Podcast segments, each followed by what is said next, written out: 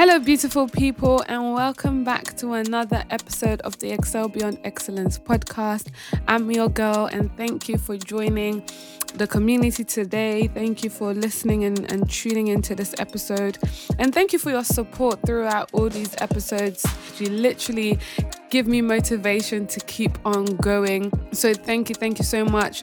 Please do continue to share, continue to, you know, leave a rating, leave a review, share it, you know, with your friends, with your loved ones, because, you know, at the end of the day, um, I, there is so much I can do and there's so much I can talk, but essentially, if you are enjoying it and not sharing it, then it's not going out, you know, the way it can bless people. So please be kind enough to share. And I love it when you you are listening and you tag me or you tag the EBE page. I just love it so much. It's so encouraging. So thank you if you have been doing that. God bless you so much.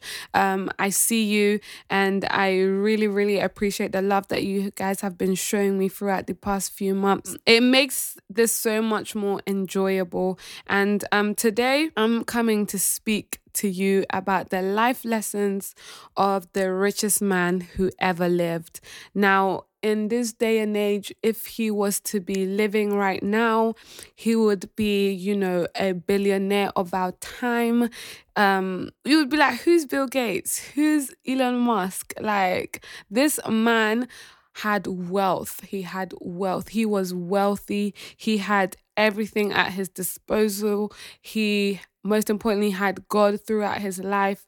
And he was someone that we can literally glean on. And this man is none other than Solomon. Now, no, it's not your uncle Solomon. It's not your friend. It's not someone you went to university with. This is Solomon from the Bible, the man of wisdom, the man who you know, wrote Ecclesiastes, Proverbs, and just oozed wisdom. This man was a man that, just for those who don't know, he was David's son and he became king after his dad, etc., etc. And he was called to rule, you know, be a king over a place and of people. Now, it came to a place where um, when he became king, he wanted to build a temple for God. And this was actually something that had been put on his heart because his father was supposed to do it. So David was supposed to build this temple for God. But God saw the intentions of David, but said, you know what? Um, I, I can see how much you love me. I can see that you have the resources and you've gathered everything to build for me, but you have too much blood on your hands. And for that reason, you cannot build this temple. However, your son that is going to come and rule, he will be the one that will build. So um, this is a message in itself, but the fact that God laid it on his heart, what Solomon did was he was about his father's business. What God had laid on his heart is what he sought to do. But one thing that you know Solomon is so known for is because of his wisdom and that because of his wisdom, he became the richest man. And if we are to compare it to today's age, he would have been the richest man that ever lived.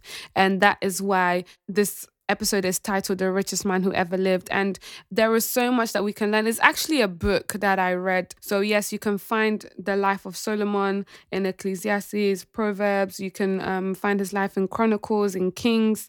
First, I think it's First Kings, First Chronicles, Second Chronicles. Um, you can read so much about his life. So, that's what I did. And then I also supplemented it with a book called The Richest Man Who Ever Lived. So, yeah, that's where I got these takeaways from. But there was so much more that I could take away from that. But um, the first few that came to mind is what we are going to be discussing today.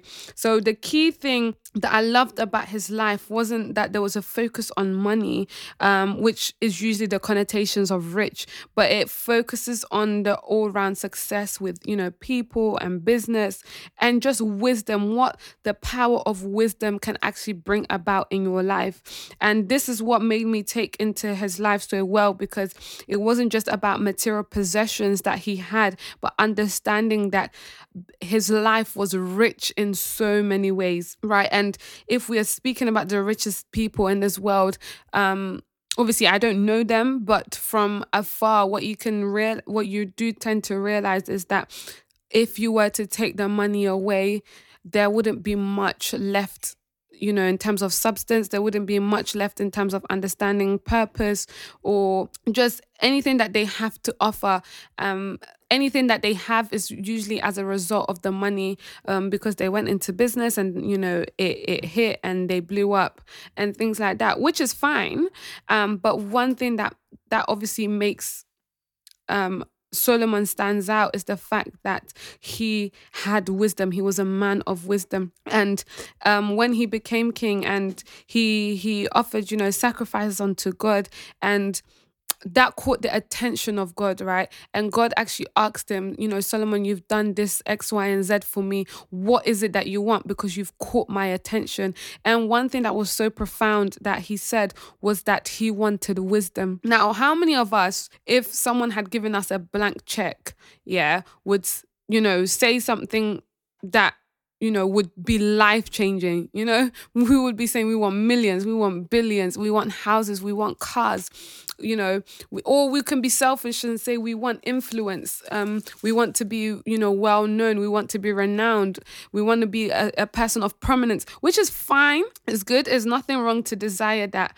But one thing that I believe that Solomon um, cracked the code on was the fact that he asked for wisdom, and the Bible says that because he asked for no like material possessions or anything, that God gave him wisdom, but alongside that, he also gave him everything else, such as, you know, possessions, um, finances, money, people, resources. God gave him all of that because he sought for one thing, which was the principal thing. You know, the Bible says that wisdom is the principal thing. So, in all you're getting and everything that you're getting from life, you know, money and everything else, make sure that you are getting wisdom. So, I think I have about four key takeaways that I want to go through.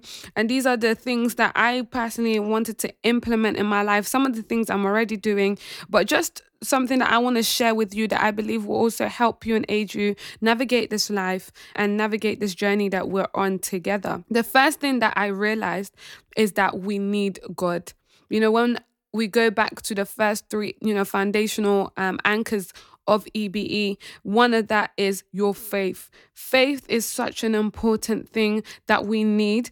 And you need to realize that independence from God will always, you know, birth a tragedy because anything outside of God, anything that we build outside of God is honestly meaningless and it's tragic because we would have done everything and done you know, things that we thought would have been good, would have been effective, would be pleasing, will actually be something that is so unfulfilling and something that when if we look at the life of Solomon he offered sacrifices to God because he knew that he needed something extraordinary. He knew that there was a call upon his life that needed an input needed the influence of God. Otherwise he would not have been able to achieve that. And so he knew that he could not live this independent lifestyle from God but he needed this um he needed to partner with God in order to be able to achieve what was laid on his heart to do.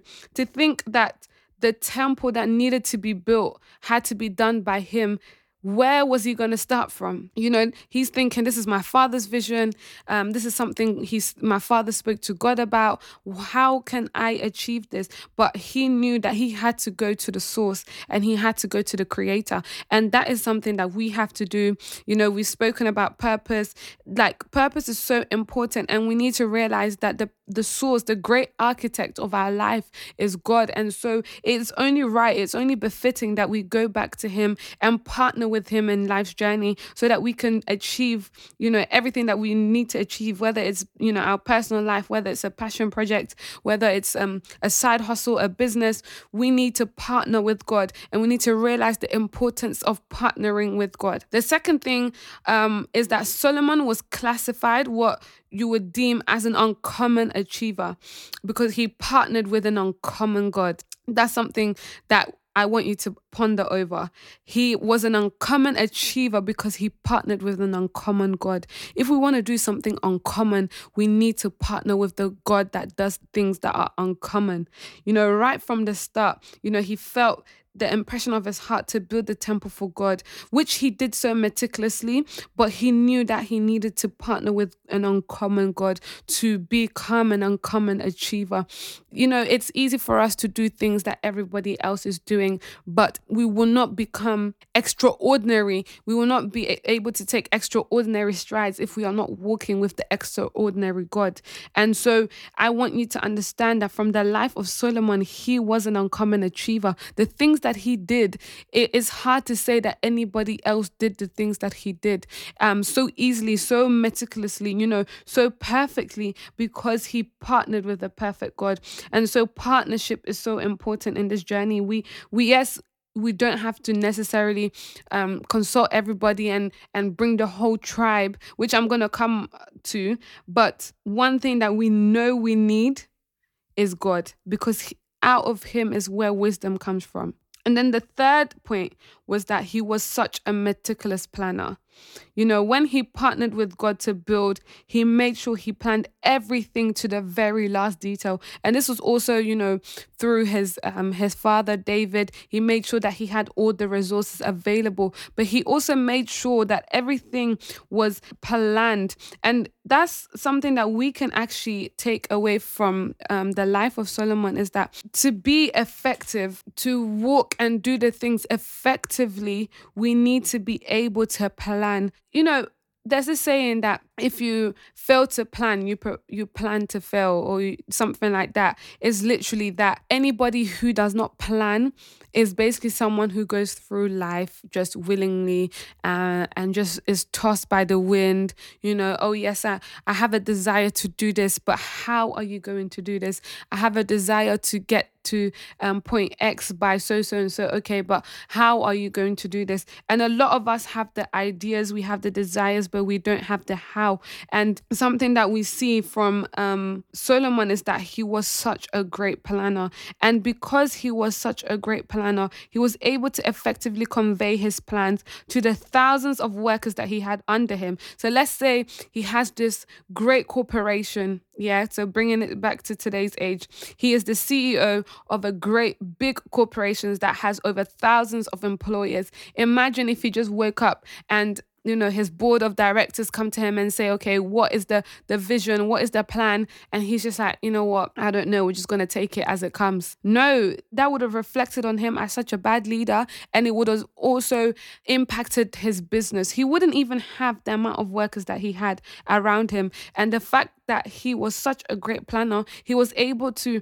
you know carefully tell his team and delegate responsibilities because the people understood the vision he had and were able to run with it. You know, the, the, the Bible says in Habakkuk that we are to write our visions and make it plain so that we can run with it. And so it's important that not only do we write our visions and our purpose and our plans that we want to achieve, but it's not just for us, but so that others can also join our journey and run with it. How many times do we pray for destiny helpers you know just meet that one network that one person that we can meet that can you know change our lives and that can turn things that are not so well into you know pleasantry how many of us are like constantly praying for destiny helpers. But sometimes the reason why our destiny helpers haven't even come along the journey is because we don't even know where we are directing. We don't even know where we are going. Why don't we know where we are going? Because we haven't made plans for it. And that's something that we take from the life of Solomon that he planned everything to the, even to the very last detail. So when it came to labor, he knew how to go about it. When it came to resources, he knew how to go about it. When it when it came to relationships, he knew how to go about it and he was able able to maneuver it. And that is a perfect segue to my fourth point and my last point, which is that he valued relationship. He valued relationships. You know, a wise person said that life is a collection of relationships, and anyone that says that they don't need anybody is a liar. And I'm not personally calling anybody a liar when you say, you know, you don't need anybody, but it's usually from a place of hurt rather than from a place of wanting to build because our life is a collection of relationships, you know, right from our family to our friends to education to even just going from our day to day life, we go to the shops and there is someone serving us. We go to the shops and someone is restocking shelves so that we can get what we need to get with ease. These are because of relationships that sometimes we may not, you know, like a particular person or a particular group because they're challenging us to the core. But these are the kind of relationships that we are to value because they bring the best out of us. And anybody who says that, you know, they don't need relationships, they're good all by themselves, it's fine. But if you're someone that wants to build something that has longevity and that is still standing even after the fact that you stop doing it or after the fact that you leave, then it's based on the collection of relationship. So from our jobs to, you know, going to the shops to going to airport and things like that, we encounter people that help us make our journey and our lives so much more easier and so much more durable because they are helpers along the way. And some sometimes we are praying for destiny helpers but we we forget the ones that are already around us. We forget the ones that are already serving us. In a way that maybe if you shift your perspective you will be able to identify that they are actually serving us for the greater good because they're bringing the best out of us. Whether it's, it's something so small that will make our life so much more easier it is being done and so you are to value, value, value the relationship that you have around you. And it is in valuing these relationships that you're cultivating good relationships and that God will begin to bring people your way that can also help you to the next level. Sometimes the reason why we're not even going into the next level of our breakthrough is because we haven't been able to effectively um, appreciate the relationships that we have around us now. And so sometimes our friends can frustrate us to the point that you know you're, you're desiring new friends or you're thinking oh why am i not meeting new people? Why am i you know not meeting people that can take me to the next level? But it's what are you doing with the ones that you have now? How are you pouring in and how are they pouring into you because no man is an island and no man can do everything by themselves. So it's important to value and maintain healthy relationships. And what you value is something that you will pour into, it's something that you will maintain, it's something that you will be conscious and put in effort.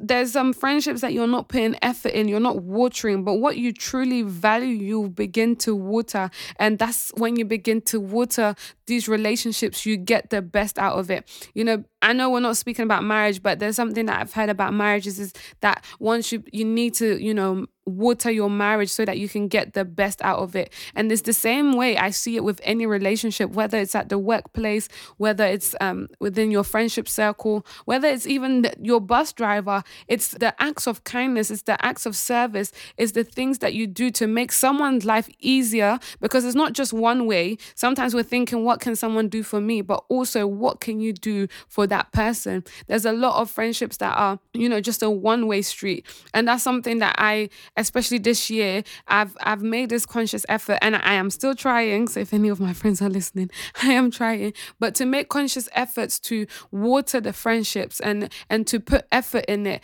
and to cultivate and to maintain these healthy relationships, having healthy conversations, you know, because that is the way that you're also able to comfortably share your vision and share your passions and share your desires and they can help you keep you accountable and get you there. And that's something that's so Solomon actually definitely had because he had thousands of workers. And if he wasn't someone that valued relationships, I think people, a lot of people would have quit you know, the first week for working for him, they would have quit, you know, a month in because, you know, the manual labor that he's making them do is too much. But I feel like he had this culture of good relationships because he was able to convey his purpose and his plans for what he wanted to build, that he was thinking about the bigger picture of what he was building, which was the temple in his case. But to bring it into you know our world now he was building one of the biggest or largest corporations that ever existed.